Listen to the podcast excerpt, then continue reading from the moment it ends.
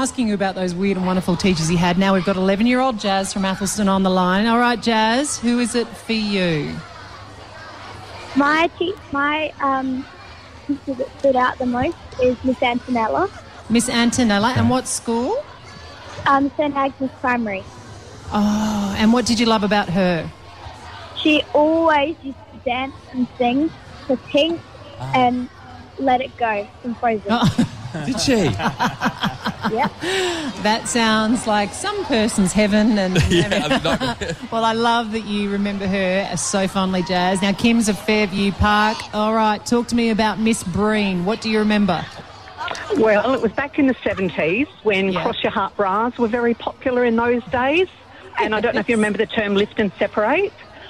Uh, well, Miss, Bre- Miss, Miss Breen was an older lady with a um, very pleasant mouth of teeth and had trouble speaking sometimes. And we had the blackboard with the blackboard duster. So this, what regularly happened is whenever she did something wrong or had to rewrite something, she'd rub it out. But she always wore two very long sets of beads.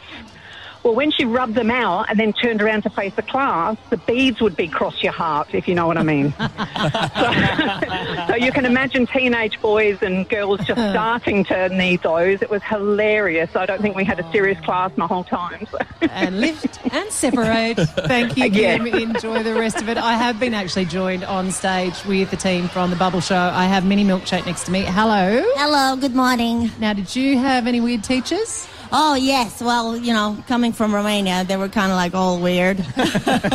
And who have you got with you? Uh, Dr. Bubble, I am the weird teacher. It has been amazing watching you guys. Now, you're performing at the Fringe. It is the Bubble Show with Mini Milkshake at Gluttony. Um, you can. They've actually, if you don't mind, we, we do have Hans coming up, and he's been on America's Got Talent. But you've been on China's Got Talent, Romania's Got Talent, Bulgaria's Got Talent, right? Australia's got talent.